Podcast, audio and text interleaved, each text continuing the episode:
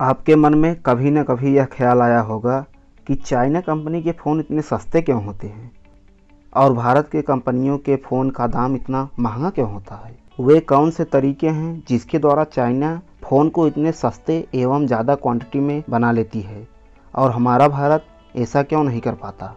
इसमें यूज़ किया जाने वाला मटेरियल कितना सही होता है? या फिर क्या हमें इन फ़ोन का यूज़ करना चाहिए? इन सभी प्रश्नों के उत्तर इस वीडियो में मिलेंगे।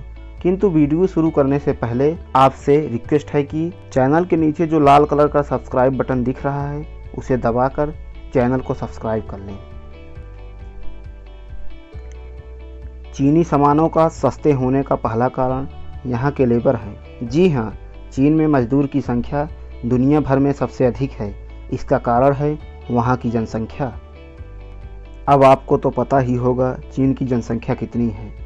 और सभी को रोज़गार चाहिए होता है, जिससे कि वहाँ मज़दूर सस्ते मिल जाते हैं और कंपनियों को बहुत कम पैसा खर्च करना पड़ता है। चीनी सामानों के सस्ता होने का दूसरा कारण वहाँ की कंपनियों की पॉलिसी है। चीन के कंपनियों की पॉलिसी अन्य देशों की अपेक्षा अधिक सख्त है। ये यहाँ के मज़दूरों से ज़बरदस्ती एक्स्ट्रा वर्क कराते हैं, जिससे मज़दूर देर रात तक कंपनियों में काम करने के लिए बाध्य होते हैं। और वहीं बाकी देशों में ऐसा करना कानून अपराध है। और तीसरा कारण है कंपनियों का, चीनी सरकार का सपोर्ट होना। ऐसे में सरकार को पता है कि कंपनियाँ जितना ज़्यादा माल बेचेंगी, उतना ही ज़्यादा हमें लाभ होगा। इसलिए सरकार कंपनी को सपोर्ट करती है। और ये कंपनियाँ आसानी से कहीं भी अपनी फैक्ट्री लगा लेती हैं। और वहीं अन्य देशों में कंपनियों को बहुत प्रोसेस से गुजरना पड़ता है।